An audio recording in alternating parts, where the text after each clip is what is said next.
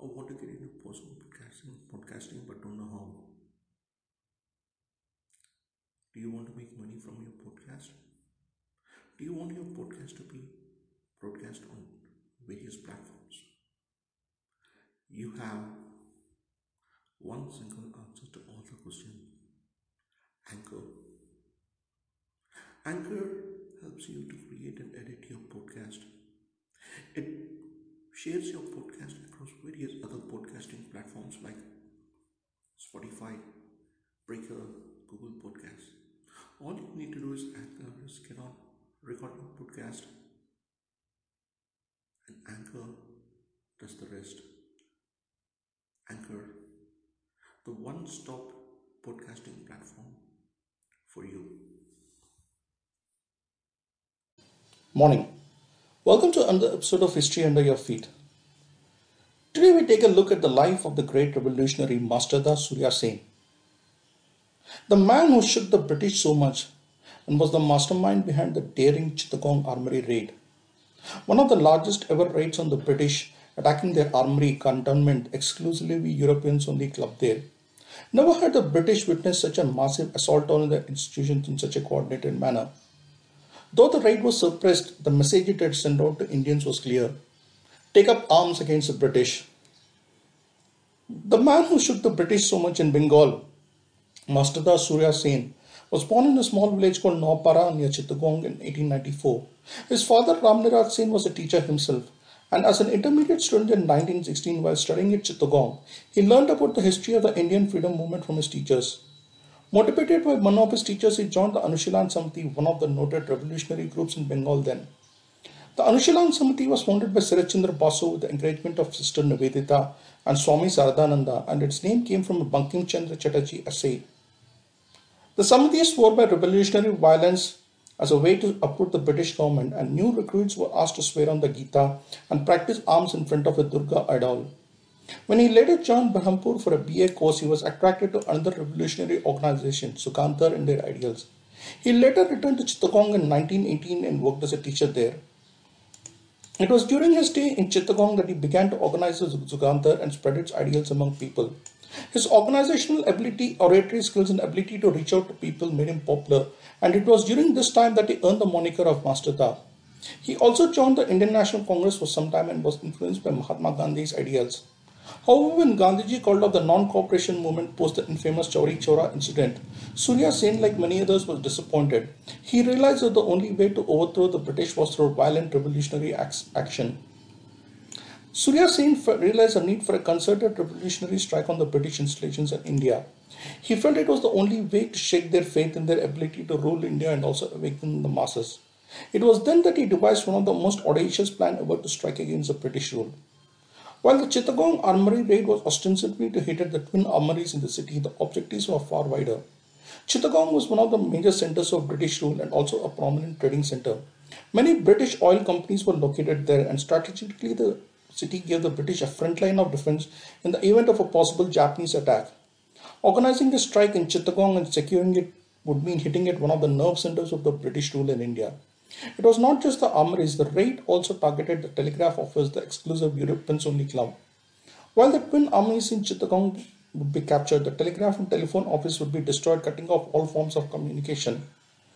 Exclusively Europe, Europeans only club whose members were high ranking government or military officials would be targeted. There would be a large scale massacre of these officers while retailers of firearms would be raided. All railroad communications would be cut off, totally isolating the city. What was planned was nothing short of a mini insurrection which, if carried out, would completely sever Chittagong from the British. It was one of the most audacious, ambitious plans ever carried out, mind boggling in its scope. Surya Sen was the mastermind behind this audacious plan, supported by fellow revolutionaries Ganesh Ghosh, Loknath Bal, Ambika Chakraborty, as well as women revolutionaries like Kalpana Datta and Pritilata Wadedar. On 18th April 1930 at 10 pm, Chittagong, Ganesh Ghosh led a group of revolutionaries to capture the police armory at Dampara, while Loknath Bal led another 10 revolutionaries to capture the Auxiliary Forces Army, which is now the old circuit house. The telephone and telegraph wires were cut, railway movement was disrupted. Around 15 of them captured the European club in Pahartali. How being a Good Friday, most of the members of the club were not in attendance and the word out of the strike. This gave the British enough time to alert their troops and send out a full strength to the club. This was not anticipated by the rebels, a bit of a miscalculation here.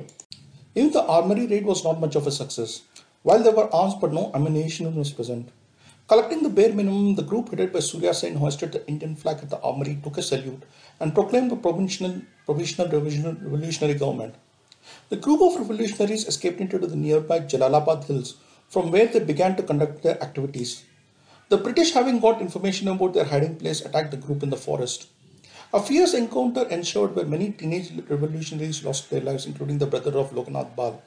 It was a pitched encounter that saw 12 revolutionaries shot dead and a considerable number of troops.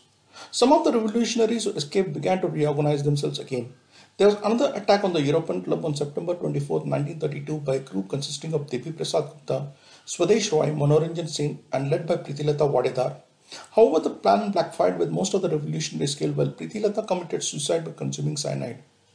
Between 1930 to 1932, the revolutionaries kept striking randomly, killing around 22 British officers and 220 others. On March 1, 1932, the verdict was given in mass trial of those arrested. 12 of the defendants were sentenced to deportation for life, 32 were acquitted, and remaining were given 2 to 3 year sentences. Surya Sen went into hiding for some time, moving from one place to another. He often took up odd jobs as a workman, sometimes as a farmer, even as a priest or a milkman to avoid detection. However, was soon betrayed by one Netra Sen out of greed for the bounty money offered, informed the British on his whereabouts. On February 1933, the police surrounded the house and captured Surya Sen. Netra Sen, however, could not live to enjoy the benefits of his benefit. He would pay dearly for his treachery. Netra's wife was a big admirer of Surya Sen and was horrified at her husband's treachery. Soon one of Surya Sen's close associates came to Netra's home when he was having his food and he chopped off his head right in front of his wife. When Netra Sen's wife was asked about the murder, she refused to reveal, saying, I saw it with my own eyes, but my heart will not permit to tell you his name. I'm sorry and I feel miserable that I was the wife of such a treacherous man as Netra Sen. My husband betrayed the great son of Chittagong. Tarakeshwar Datta, president of the Chittagong branch of Jugantar, once again made an attempt to rescue Surya Sen from prison. However, the plot was foiled and both Tarakeshwar and Kalpana Datta were arrested. Tarakeshwar was sentenced to death by the British and so was Surya Sen. Before death, Master Da was tortured in the worst possible manner. He was dragged out from prison his teeth were broken, his limbs and joints were broken with a hammer. All his nails were pulled out, and his unconscious body was dragged to the gallows, where he was hanged to death, and the dead body was later put in a small cage and thrown into the sea. His last letters to his friends and associates spoke about his desire for a free and free India. Death is knocking at my door, my mind is flying towards eternity. At such a pleasant, at such a what shall I leave behind you? Only one thing that is my dream, a golden dream, and the dream of free India. Never forget the 18th of April 1930, the day of the Eastern Rebellion in Chittagong. And thus ended the life of one of India's greatest revolutionaries, a man who inspired millions of Indians to revolt against the British imperialism. Master Da Surya a truly great son of India, and on his Jayanti, a humble tribute to this great soul. Naman.